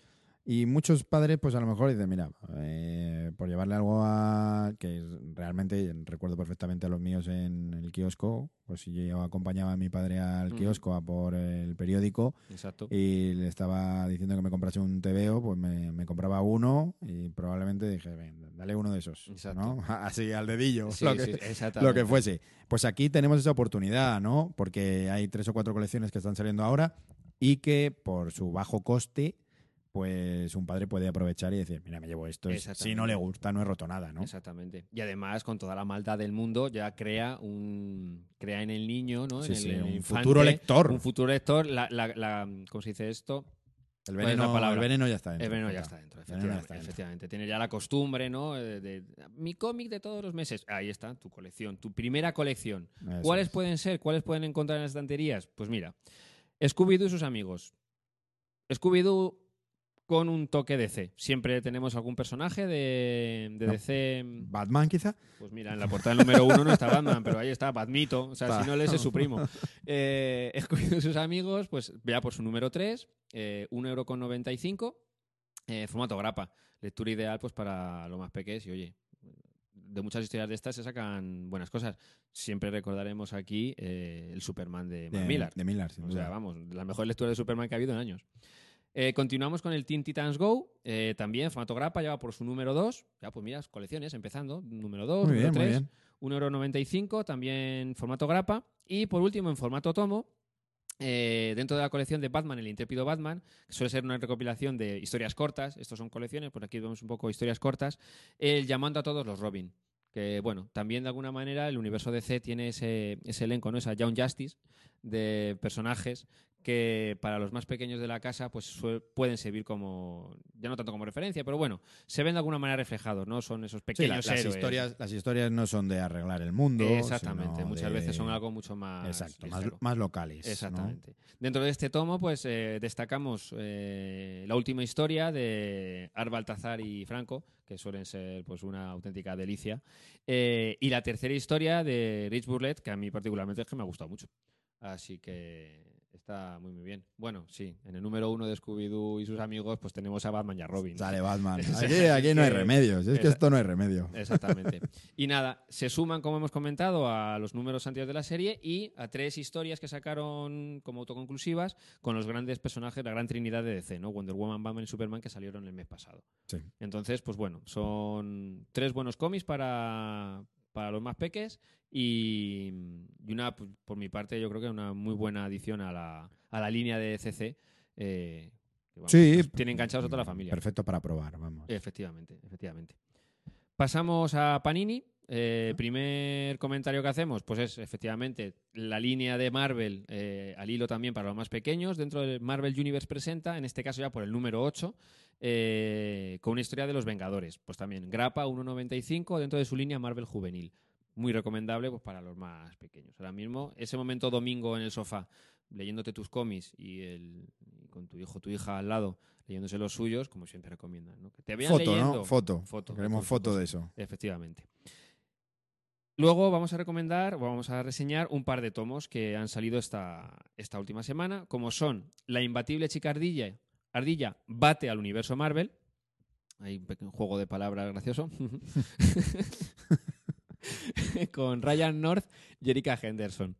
Eh, una historia entretenida sobre la chica ardilla, pues haciendo, Por Ryan North, que es ya Haci- de- Haciendo lo impensable. Eh, bueno, tenemos ahí un, varias personalidades, varias ardillas, eh, un cómic muy loco, eh, pero que tiene momentos muy divertidos. Si quieres un cómic relajante para después de tanto crossover, tanta, mm, tanta gravedad, como sucede cuando los inhumanos se enfrentan a la patrulla X, pues tienes a la imbatible chica ardilla Yo sé- pues creo que sabes dónde voy. Yo saber dónde voy. animarte un poco. Y he elegido uno de los títulos que han salido de Panini, pues un poco por la polémica que lo rodeó. En su Eh, momento, ¿no? En su momento, sí. Es dentro de Marvel Saga, de estas reediciones que están sacando de Mira, mira, ruido ambiente. El asombroso Spider-Man, el número 13, One More Day, un día más. Ni te lo crees. Final de la etapa de Straczynski con dibujo de Quesada. También estaba en la historia Quesada, me gustaría saber cuánto había ahí dentro. Bueno, esta obra dividió completamente a todo el el, universo. eh, a todo el fandom, por lo menos. Bueno, no sé si les dividió a partes iguales, pero de luego hubo mucha gente muy enfadada y gente, pues bueno, eh, no tan enfadada. Eh, yo voy a estar dentro casi casi del grupo primero. Es que hay ciertas cosas que esto no se hace. Pero oye, hay que leerlo. Y después de haberme lo releído, porque cuando estaba seleccionando las novedades para, para, para el programa, eh, lo cogí y lo releí, he de decir que, bueno, aunque no me guste mm, el fondo, la forma es muy buena. O sea, sí, no, sí está bien. hay un O sea, momento en el que sí acierta estar yendo y, y dices... Pero "Joder, aquí es donde un poco entroncamos con esa parte de, de- que entendemos con, como diversidad que decían, ¿no? Que Sí. como pues es que está bien contado y está bien dibujado y está todo bien, pero ¿por qué han hecho esto en Spider-Man? Pero, ¿Por, exacto, porque no han hecho otra colección? Exacto. Otra colección y que se inventen esto, no pasa nada. Mm, Y no hay ningún problema. Exacto. No, puedes, puedes contar un poquito lo que pasó en ese momento. Bueno, pues es que a mí lo de todo se arregla con magia. Después de Civil War, pues la vida de Peter Parker está hecha un desastre. Un lío. Un lío, han pasado muchas cosas y con la familia ya ni te cuento. Y entonces, pues bueno, o- eh, no es algo ajeno al mundo de la literatura. Eh, en una historia fáustica, pues aparece el demonio encarnado en nuestro Mephisto y le propone, le propone un pacto. Oye, podemos cambiar las cosas. Y, bueno, pues, El hambre en el mundo no lo puedo Esto- cambiar. esto- ¿Sabes? Eh, baterías eternas no puedo proporcionar. coches espaciales, Coches eso no españoles, eso sí que no. Eso sí que no. Pero cambiarte la vida, eso sí que, Que- puedo. Eso sí que puedo. Y entonces, pues bueno, pasan, pasan una serie de cosas le dice que sí. Bueno, ya estamos reventando la historia, pero bueno, es que esto ya salió. Hemos Claro. pasado ya el límite del, del spoiler. Le dice que sí y se acabó. El Peter Parker que conocíamos hasta ese momento se nos despierta en la cama y lo que a mí afectó. ¿Qué pasa con Mary Jane? Claro. ¿Dónde estás? ¿Qué pasa? Mary Jane dice que ok, que ella quiere que sea feliz. Pero. Es una historia emotiva, pero no creo que era lo que había que hacer. Y sobre todo por un elemento, por, es magia. ¿Cómo- por cómo Sí, es, sí, ma- sí, es magia. magia. Oye, pues si me fisto, Magia. mm, ¿por qué no ha pasado, por qué, por qué no han pasado otras cosas? Claro, no, hombre, en el mundo. Quítala, hombre, quítala. ¿Alguien, alguien te habrá dicho, oye, te ofrezco, no Claro. me da la gana. Bueno, pues Vale. ese fue el, el One More Day. Hemos de decir que Straczynski salió un poco rebotado de todo esto, tenía muchas ideas. Ya que sean buenas o malas es otra cosa, ¿eh? porque también pasa lo de los hijos de Gwen y tal. Pero él tenía muchas ideas respecto a cómo continuar la historia y esto fue un final un poco agridulce, bueno, más bien agrio para él, porque no era lo que tenía. No era lo que él quería. No era lo que él Creo que aquí sí que está. mm, que en algún momento lo hemos comentado, está intrusismo editorial, Pues puede no, ser. no de los editores en sí, sino editorial. O sea, como pone Marvel arriba, tenemos que hacer un montón de cosas que son así. Bueno, aquí alguien estaba Entonces- quesada, o sea, ya el Claro, era total. y, y entonces le dicen, mira, macho, Esto. esto tiene que pasar. Ya, pero yo quería llevar a Spider-Man otra vez a las galaxias. Y ojo, No. hemos- sí. Y hemos de entonces- decir que Brand New Day, lo, lo siguiente, joder, eh, está muy bien. Claro, con lo que le habían dado, Slot hizo un muy buen trabajo. Claro. Era como. Pero, pero volvemos a. pero vamos a lo de siempre. Y si- venga, pues no hagas un reboot como este. Es que no tiene buenas historias igualmente. Claro. Eh, pero bueno, aquí quedó, ahí quedó la cosa. Finiquilizamos mi parte de, mm, de reviews Ah. eh, con Ibrea, que justo esta semana pues, nos ha sacado, como comentabas, el One Punch Man, que pues, llega al top ventas con fuerza y a De un las- solo puñetazo. de un solo puñetazo, y a las estanterías pues también llega con, con muchísima fuerza. Eh, sigue siendo la obra loca de siempre. eh, bueno, es que One Punch Man es una cosa maravillosa. Y el Durarará número 2, que ya tenemos en estanterías, el segundo volumen de esta obra de cuatro, eh, basado en unas novelas japonesas muy, pues muy entretenidos, que, según nos cuenta Ibrea, si eh, la obra vende lo suficiente, se planteará eh, seguir editando el resto de adaptaciones de la novela que sacaron al manga. Bueno, Y que está muy bien, ahí la tienes en la estantería. Un día hablaremos un poquito más en profundidad de ella. Muy bien. Pues vamos con las novedades de Norma que salen el viernes 26. Y entre ellas, pues hemos destacado varias. De, de todas, pues mm, muchas son continuaciones, como por ejemplo Los Viejos Hornos, que sale el número Ujú. 3, este cómic europeo que de Lupano y Cauet, que por 16 euros podemos encontrar, pero es que es un cómic que es un super ventas en Francia Ujú. nos lleva nos llevan ventaja porque allí esto se vende no, no como lo de Marvel que decíamos por menos de 18.000 Sí, sí. no, por menos de 18.000 Lupano y Cawen ni se levantan de la De cama, cama, vamos así que los viejos hornos 3 esta historia de unos ancianitos que, que viven en el mundo actual pero se aferran a cómo ellos vivían hace muchos años. Y por azares del destino, pues tienen que unirse otra vez y vivir una serie de aventuras. A mí me está gustando, me ha hecho bastante gracia, sobre todo varios puntos como, como mm, contraculturales prácticamente, como entrar en una firma de libros, el, el clan de los ciegos, a comerse todo lo que hay y tal. Pues unos señores mayores a los que nadie les va a echar la bronca pero van, van montando bronca a ellos por donde van. Esa es ¿no? buena. Está, está muy bien. Esa es buena. Eh, pues ahí tenemos el número 3. Otra novedad, que es una reedición, esta más que esperada, es el Hard Boiled de Frank Miller y Jeff Darrow. Madre mía. Por 24 uretes tenemos este tomo que es una maravilla de dibujo, porque Jeff Darrow aquí estaba a plena potencia Mm. Mm, como siempre, detalles brutales y una historia de disparos que Frank Miller se saca de la manga. Es un one shot, Sí. un número autoconclusivo, eh, donde para mi gusto lo mejor es Jeff Darrow. Vamos. Eh, otro de los tomos que salen es el Tokyo Ghost 2 Hombre, y además termina. Esto sí que es maravilloso. Una bien. serie estadounidense de Remender y Murphy, que en solo dos números, historia de ciencia ficción, por 16.50. Y la historia de los la, la pareja extraña que tiene que ir en busca de, de, de algo Mm. que no... Me gusta mucho Murphy. A, a mí Murphy me, me encanta y en esta obra me parece que está estupendamente. Sí. Pero bueno, mm, posapocalíptico, ciencia ficción, búsqueda de algo, persecuciones. eh, Dos tomos terminado. Perfecto. Y tenemos nueva colección de manga, eh, editada por Norma, que es Bongo Stray Dogs, que es una serie de detectives con toques sobrenaturales. Mola. Siendo japonés, Me llama la atención. por lo pronto eh, es algo que puede ocurrir. Sobrenatural, Sí, sí. detectives. Van a ser 12 volúmenes y sus autores Asagiri y Arukawa. Yo no les conozco, pero la obra Pero me llama, la atención, conocer, me llama la atención. Son 8 euretes, tomo estándar de norma. Sale el número 20 de Ataque a los Titanes, Ya tenemos, ya tenemos que top. ya tienes tú, ese es un, Ya un- tenemos un top top ventas. ventas.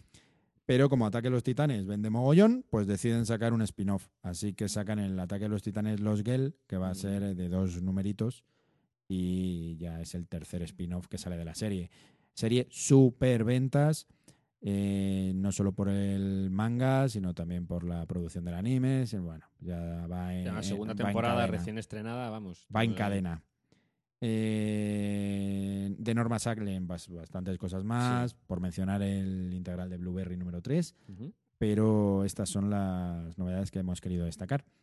Astiberri, que para este mismo viernes 26, ya preparado para la Feria del Libro, pues tenemos la obra Hitler, que es una reedición de, de Mizuki, donde nos cuenta un poco pues cómo era cómo era Hitler, ni más ni menos, ah, directamente desde el punto de vista de un japonés de época. Veremos, es una reedición, ya había salido y la verdad es que siempre es una obra histórica donde, donde vamos a, a- para todos los que les gusta la parte histórica, es una biografía no, no demasiado exacta, pero, pero sí nos va a llevar un poco a la época. Y sale el número 3 del Descender, de Lemaitre en Guyen, Muy bien. Que pues otra de las obras de ciencia ficción con robot, que si hablábamos antes de Atom, pues en este caso el niño de Descender Pues casi es el Atom moderno. es el Astro Boy del futuro.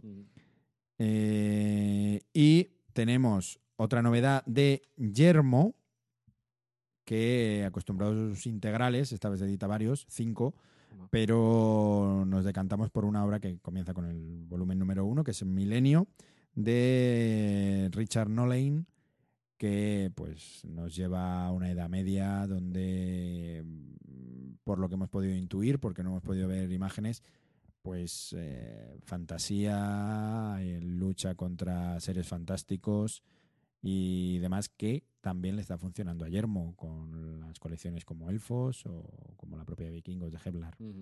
Milenio, veremos qué nos depara. Sí. Y D-Books, que entre sus novedades cuenta con una colección que se llama Gung Ho de Bon Kumar y Bon Skartberg, que o si no son alemanes, son holandeses. Veis que el alemán de, de Isma es casi tan bueno como mi francés. Sí, sí. Mejora por momentos, ¿eh? Mejora por momentos. O sea, cuando tienes, pues yo qué sé, tres vocales y 45 consonantes, es muy complicado. Sí. Pero es una obra posapocalíptica donde nos van a narrar la historia de una colonia, que es la que está, una colonia fortificada, porque Sí. fuera pasan cosas muy malas, eh, habitadas por humanos, y que se llama Forapache. Anda. Y veremos un poco la sociedad, qué es lo que ocurre, qué es lo que nos depara fuera, ¿no? Fuera de esas, fuera de esa fortificación. Eh, van a ser varios tomos y he podido ver imágenes. La verdad es que es mm, álbum europeo, pero con unos dibujos bastante llamativos. Veremos hasta dónde llega Gunjo. Y con esto terminamos un poco las novedades. Os recordamos que eh, estaremos en la Feria del Libro del día 26 de mayo hasta el 11 de junio.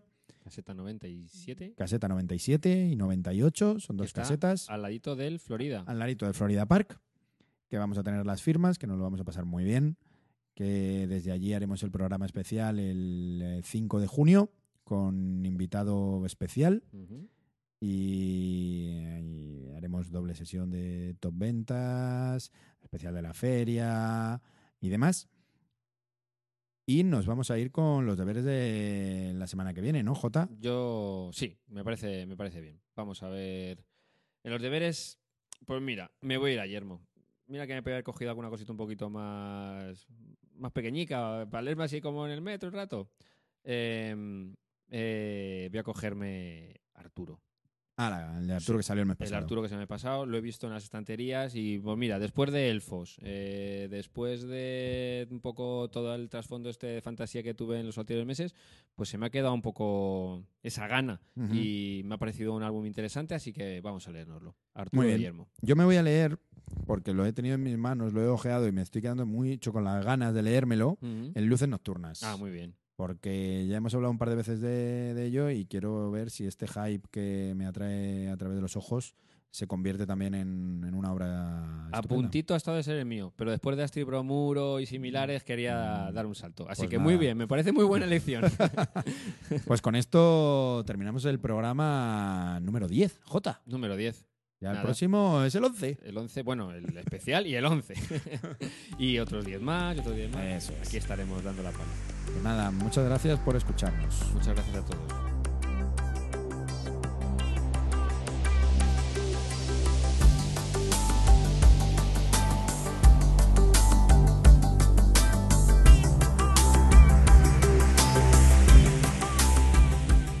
Oye, y ahora después de Carona, ¿qué, qué sale? No lo sé, pero se acabó la running joke.